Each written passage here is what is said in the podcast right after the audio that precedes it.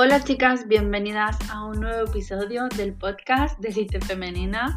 Estoy muy contenta de hacer otro episodio, uno nuevo del podcast, porque honestamente he estado recibiendo vuestros mensajes y eso me anima muchísimo a seguir grabando y seguir pues compartiendo por aquí esas reflexiones que hago sobre crecimiento personal, relaciones, en fin, todos esos temas que a nosotras nos encantan.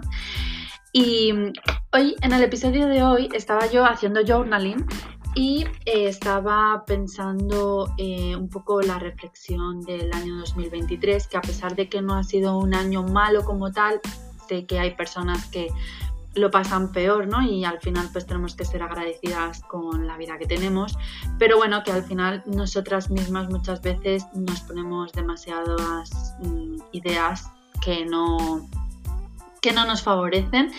Y estaba pensando sobre esas ideas porque la idea es que eh, para el año que viene esas ideas ya no estén en mi cabeza, no estén en tus ideas, no las tengas en tu cabeza y que podamos evolucionar porque creo que uno de los objetivos de que haya un cambio de año, de un año a otro, vale, sí, todo lo del calendario lunar y lo del calendario romano y no sé qué cuántos, pero también creo que es como una esperanza que se le da al ser humano para seguir evolucionando. Eh, yo creo que el tema de cambiar de año es, pues eso, eh, transmitir una esperanza de que se puede volver a empezar de nuevo, se pueden cambiar cosas, se puede evolucionar. Y entonces yo me agarro a esa idea y eh, pues me analizo, me analizo qué es lo que ha estado en mi cabeza durante todo este tiempo, actitudes, comportamientos, pensamientos, como digo, y digo, vale, ¿con qué me quedo y con qué no? Entonces, este episodio del podcast es para hablar de eso y os voy a, bueno, pues compartir cuál ha sido mi proceso durante este año y espero que os guste, espero que sobre todo os sirva y muchísimas gracias por estar ahí. Así que nada, dentro episodio.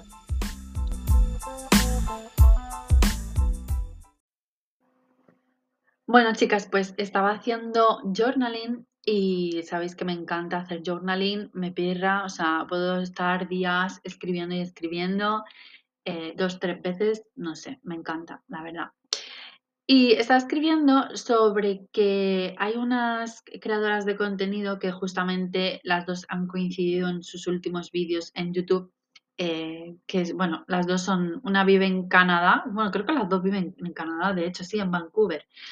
Me encantan. Em, entonces, eh, como digo, estaba escuchándolas y han coincidido ambas en que que, eh, o sea, dicen que ellas eligen una palabra y es en esa palabra en la que se van a enfocar para el año siguiente. Y entonces yo estaba haciendo journaling y he pensado, bueno, pues voy a elegir las palabras que creo que han definido mis, mis, mis 2023, pues un poco para analizar ¿no? Cómo ha sido este año, cuál es la conclusión final, entre comillas, a la que llego. Y aparte de eso, voy a elegir la palabra en la que me quiero enfocar para el año 2024. Entonces, em, cuando he pensado en qué evolución voy a hacer este año, de lo que ha pasado, ¿no? De lo que ha pasado en mi cabeza, qué pensamientos han prevalecido, qué, cómo ha sido el sentimiento general, ¿no? Que, que he llevado conmigo, pues me he dado cuenta de que los años pasan y hay cambios de año, cambios de calendario, no solamente por eh, los calendarios romanos o el calendario lunar y tal, sino porque más bien creo que es eh, un tipo de esperanza que se le da al ser humano, a las personas, de decir, bueno, mira, ¿sabes qué? Mm, todo lo que hayas hecho este año está bien, Em, pero que sepas que hay una siguiente oportunidad, ¿no? De cara al año siguiente. Hay esperanza y todo lo que hayas hecho o no hayas hecho en el año anterior, puedes hacerlo al año siguiente es como brindar esa oportunidad de nuevos comienzos, de esperanza, de continuar, ¿no? De evolucionar. Y es por eso que también creo que se cambian de años, de un año a otro. Entonces, bueno, yo cojo la batuta de lo que nos quieran meter en la cabeza y digo, vale, pues voy a ver qué dos palabras, bueno, porque yo he dicho, claro, una palabra. Una palabra que defina mi 2023 no da, entonces digo, pues voy a coger dos. Mis dos palabras han sido dolce farniente, que me encanta, y eh, constancia, que claro, haciendo journaling luego me he dado cuenta de que tienen bastante en común. Dolce farniente es una palabra, es una parola que yo amo, que mi piace molto perché sí, eh, yo parlo italiano, pero no conocía esta palabra, o sea, imagínate. Bueno, la cuestión es que dolce farniente es un concepto que vi recientemente en la película de Come se llama y que significa literalmente disfrutar de no hacer nada. Y es un concepto, una definición bastante curiosa porque casualmente yo en 2023 podía haber disfrutado de no hacer nada y no lo he hecho. No, o sea, es que me duele decir esto que no os lo podéis imaginar. Eh, sí, sí, sí. Esto cuesta, ¿eh? Cuesta y lo hago por vosotras, para que lo sepáis. Dolce farniente. Bueno, yo tengo la suerte de tener una pareja de que todo este año me ha dicho, mira Silvia, si quieres descansar, descansa, si no te apetece hacer nada, quédate tranquila, eh, haz lo que te apetezca, disfruta de tu vida, sé feliz, que te apetece ir al gimnasio, vete, que te apetece irte de compras, coge el dinero y ya sabes dónde está, vete. Que quieres dormir la siesta, ve, duérmela. Que quieres descansar toda la tarde viendo películas o series, hazlo, hazlo, sé feliz. O sea, mi pareja os juro que todo este año me está diciendo eso. Pero ¿qué pasa? Que yo eh, no he podido, no he podido disfrutar de todo esto tanto como yo quisiera, porque en mi cabecita eh, estaba la idea de que, y digo estaba porque ya mm, ha sido como en noviembre, finales, entre mediados de noviembre, finales de noviembre, es que ya eh, lo he interiorizado, interiorizado todo lo que ha estado pasando este año y me he dado cuenta de que yo no podía no hacer nada no podía disfrutar de no hacer nada. Me sentía culpable, me sentía eh, fracasada, me sentía que estaba perdiendo el tiempo. O sea, literalmente yo he estado eh, haciendo coaching. Eso sí que ha sido lo único que yo destacaría que he disfrutado este año. Me encanta, os lo juro que amo hacer coaching. Me sale solo, o sea, literal.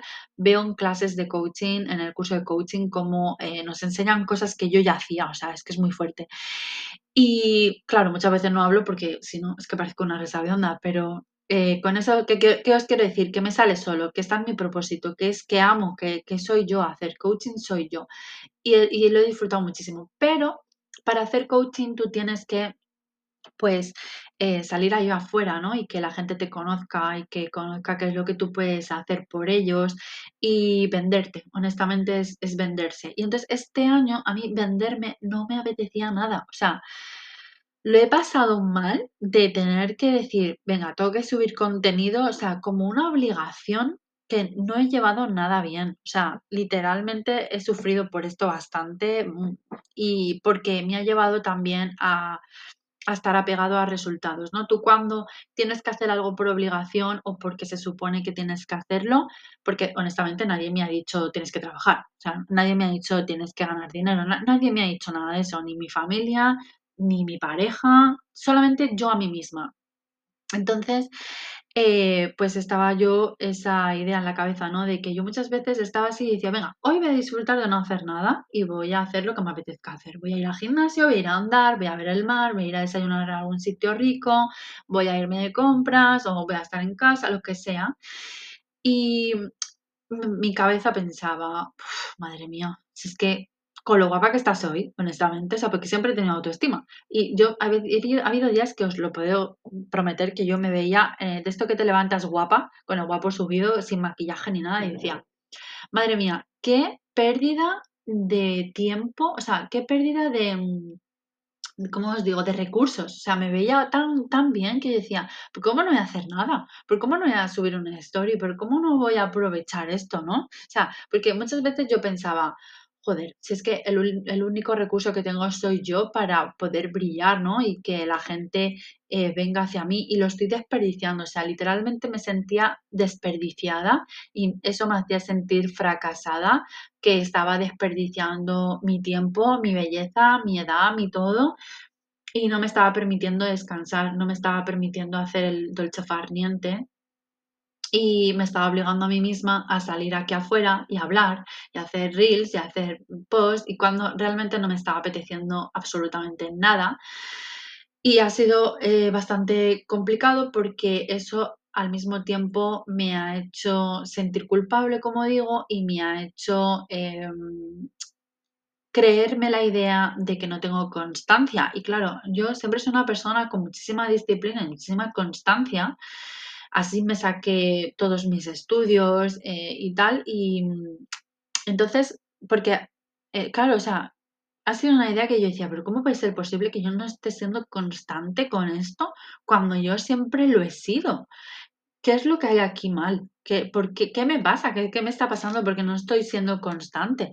Y es que no estaba siendo constante porque no me apetecía ser constante, porque no era el momento, no me apetecía, necesitaba descansar, necesitaba poner en claras mis ideas, porque cuando yo empecé con Elite Femenina en el 2020 tenía eh, unas ideas, unas cosas de las que hablar que honestamente, ya lo creo que lo he dicho en el podcast, ya honestamente ahora mismo no me apetece tanto hablar de citas y cosas de esas, pero porque ahora tengo una relación madura, tengo una relación con propósito, que tengo, estoy en una, situación en la que me apetece más hablar de, cómo eh, lidiar tal vez con el trabajo y tu feminidad, con tu energía femenina.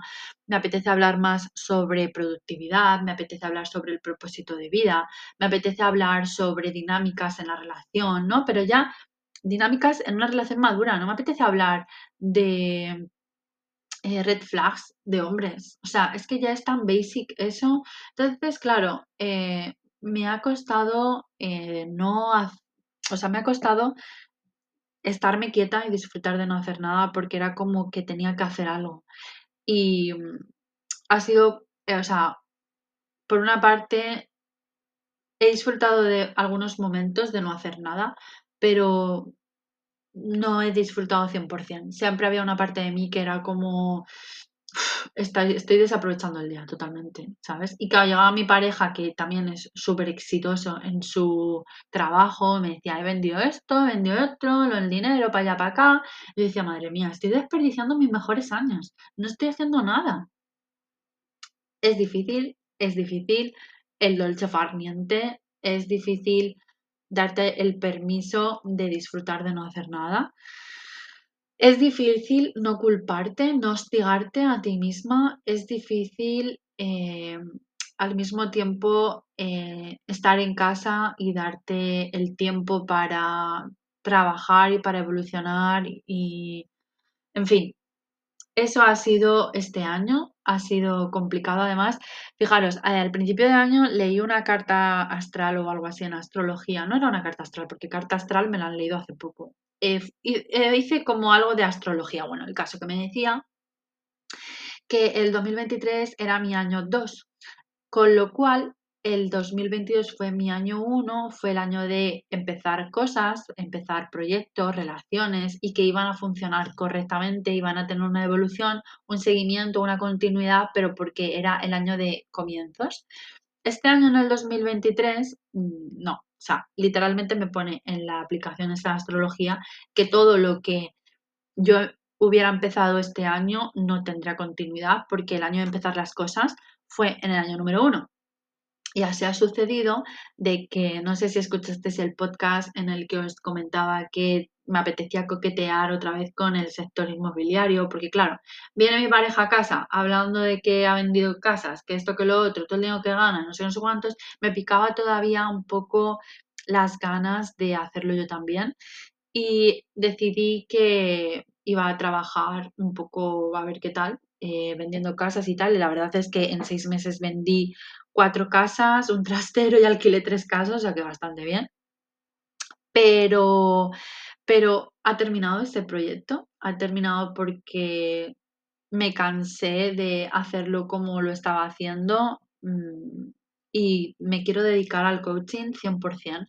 Para eso estoy estudiando el curso, para mejorar mis habilidades y mis capacidades Y honestamente estoy teniendo bastante éxito, pero porque ya mis clientas no solamente eh, están contentas con el coaching, sino que me recomiendan, ¿no? Y si tengo una clienta que trabaja, bueno, es que no quiero decirlo, pero bueno, porque a ver, no, si trabaja, yo que sé que te digo, en un supermercado, pues le dice a sus compañeras o le dice a sus clientas que, yo hago coaching, ¿no? Mi ejemplo, la, bueno, peluqueras y todo, todo eso. Entonces, bueno. Em, entonces lo tengo claro, es el coaching. Y nada, pues mis palabras para determinar cuál ha sido este año ha sido dolce farniente y constancia, pero sobre todo dolce farniente y ahora entiendo que la constancia no es una culpa que yo me deba de, de adjudicar a mí misma, sino que ha sido un resultado, una consecuencia de no sobrellevar bien el dolce farniente. Y entonces me quedaré con dolce farniente solamente. Para el año que viene me gustaría, ya sí que tengo ganas de, hacer cosas. O sea, este año ha sido como necesitaba descansar, necesitaba eh, necesitaba acostumbrarme a mi casa nueva, me, necesitaba acostumbrarme a mi gimnasio nuevo, a vivir con mi pareja. Ha sido como un año que necesitaba ducha farniente. Y para el 2024 mi, sí, sí, que me, sí que tengo más ganas de hacer cosas. De hecho, tengo una lista de proyectos que quiero hacer. Y, para el año que viene me apetece que una de las palabras sea disfrute y constancia. La idea es disfrutar de lo que hago sin apegos, sin eh, sentirme culpable. Tengo la suerte de que económicamente estamos muy bien y no tengo la necesidad de, ¿no? Entonces, mi objetivo es disfrutar de lo que hago, pero de una forma mucho más constante que en 2023 y tener ideas más claras de hacia dónde voy, porque honestamente creo que el objetivo es eh, llegar a tener mi negocio, mi, sí, mi negocio de coaching me quiero dedicar al coaching personal, pero también después de este curso tengo pensado hacer un curso de coaching empresarial. Me encantaría trabajar en las empresas con grupos de personas para mejorar pues las relaciones laborales entre los grupos y bueno, y de ahí supongo que también saldrán eh, personas que estén interesadas en coaching personal. Así que ese es mi camino y eh, entre todo eso me gustaría hacer retiros con mujeres en los que haya diferentes temáticas, por ejemplo, me gustaría que hubiera, bueno, que se hicieran los retiros, por ejemplo, de un fin de semana en un sitio que sea eh, bueno, es que además tengo un sitio en la cabeza, es un, resort de golf eh, de lujo. Me gustaría pues que haya comida rica, que se haga senderismo, que se haga algo de yoga, se puede hacer algo de zumba, va a haber charlas. Me gustaría pues algún taller de hacer velas o jabones o alguna cosita así, me encantaría. Me encantaría, me encantaría. Eh, si fuera verano, pues que hubiera piscina, en plan relax. Me encanta. Me encanta. Eso es mi gran, mi gran sueño. Eh, hacer sororidad, hacer eh, grupos de mujeres eh, empoderadas de verdad, que nos queramos y que nos apoyemos y ayudaros a que seáis vuestra mejor versión. Porque cuando una sana, lo que hace es que colectivamente en el subconsciente colectivo sana, eh, o sea, sana alguna, sana ciertas partes del colectivo, ¿no? Del subconsciente colectivo. ¿Qué sucede? Que como todos al final venimos del subconsciente colectivo, que es a través del pensamiento que creamos lo que vemos, lo que hacemos, lo que tenemos, lo que es lo material, ¿no? Esto es un poco más holístico, pero bueno, para que me entendáis un poco el, el punto. Es que lo que yo busco es que todo lo que yo sane, quiero que vosotras lo, lo sanéis también. Si yo he conseguido superar ansiedades, he conseguido superarme a mí misma, darme mi valor, tener autoestima siempre, conseguir mi propósito, motivaros, quiero que vosotras también lo hagáis y que os sanéis a vosotras mismas para que luego vosotras podáis sanar esa parte de vuestro subconsciente colectivo para que podáis sanar a otras personas también. Cuando una persona, cuando una mujer se sana, sana a otras personas y ese es mi gran propósito. De hecho, de hecho, hace un par de semanas una eh, de vosotras que hizo coaching conmigo em, me dijo, bueno, es que mm, yo también le hago cartas astrales y por eso os he comentado antes que os lo iba a contar. Dice, yo hago cartas astrales. Dice, es que me encantaría hacerte una, por favor, Silvia, tal. Me da muchísima curiosidad a ver qué, qué, sale y todo eso. Digo, vale. Entonces me regaló esta carta astral que estoy súper agradecida porque fue un regalo súper especial, maravilloso. Estoy muy agradecida eh, con Pita, que es la chica que me hizo la carta astral. Y la verdad es que dio en el blanco. y me dijo que estaba muy enfocada a mi propósito, que se notaba que de verdad estaba, o sea, estaba en la dirección correcta, y me dijo que a través de la comunicación era que yo iba a poder sanarme y iba a sanar al mismo tiempo a otras personas. Eh, bueno, esto que me dijo me impactó bastante. Yo sabía que eh, por ejemplo, crear el canal de YouTube que he creado recientemente era una asignatura pendiente para mí, el hecho de salir allá afuera y de ser valiente, de hablar, de sanarme a mí misma, porque es a través de esa sanación, de esa comunicación que yo iba a poder transmitírselo a otras personas y sanaros a vosotras también. Entonces fue como una confirmación de lo que yo estaba pensando, ¿no? Llevaba muchos meses este año queriendo ser valiente y poder trabajar ese aspecto de la comunicación para poder hablar.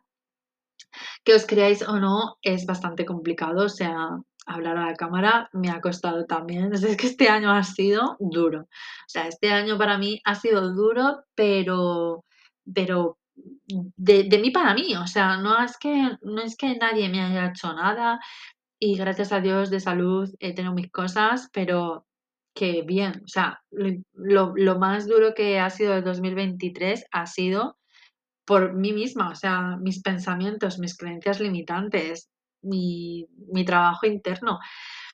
Eh, pero bueno, para el año que viene todo esto ya pasará a la historia. Estoy feliz y agradecida de todo lo bueno que tengo quiero enfocarme en crecer este propósito que tengo dentro de mí, que es élite. Eh, y bueno, pues desde aquí os animo a que elijáis una palabra. Eh, también podéis hacer lo que yo he hecho, que ha sido elegir una palabra o dos palabras que definan vuestro año.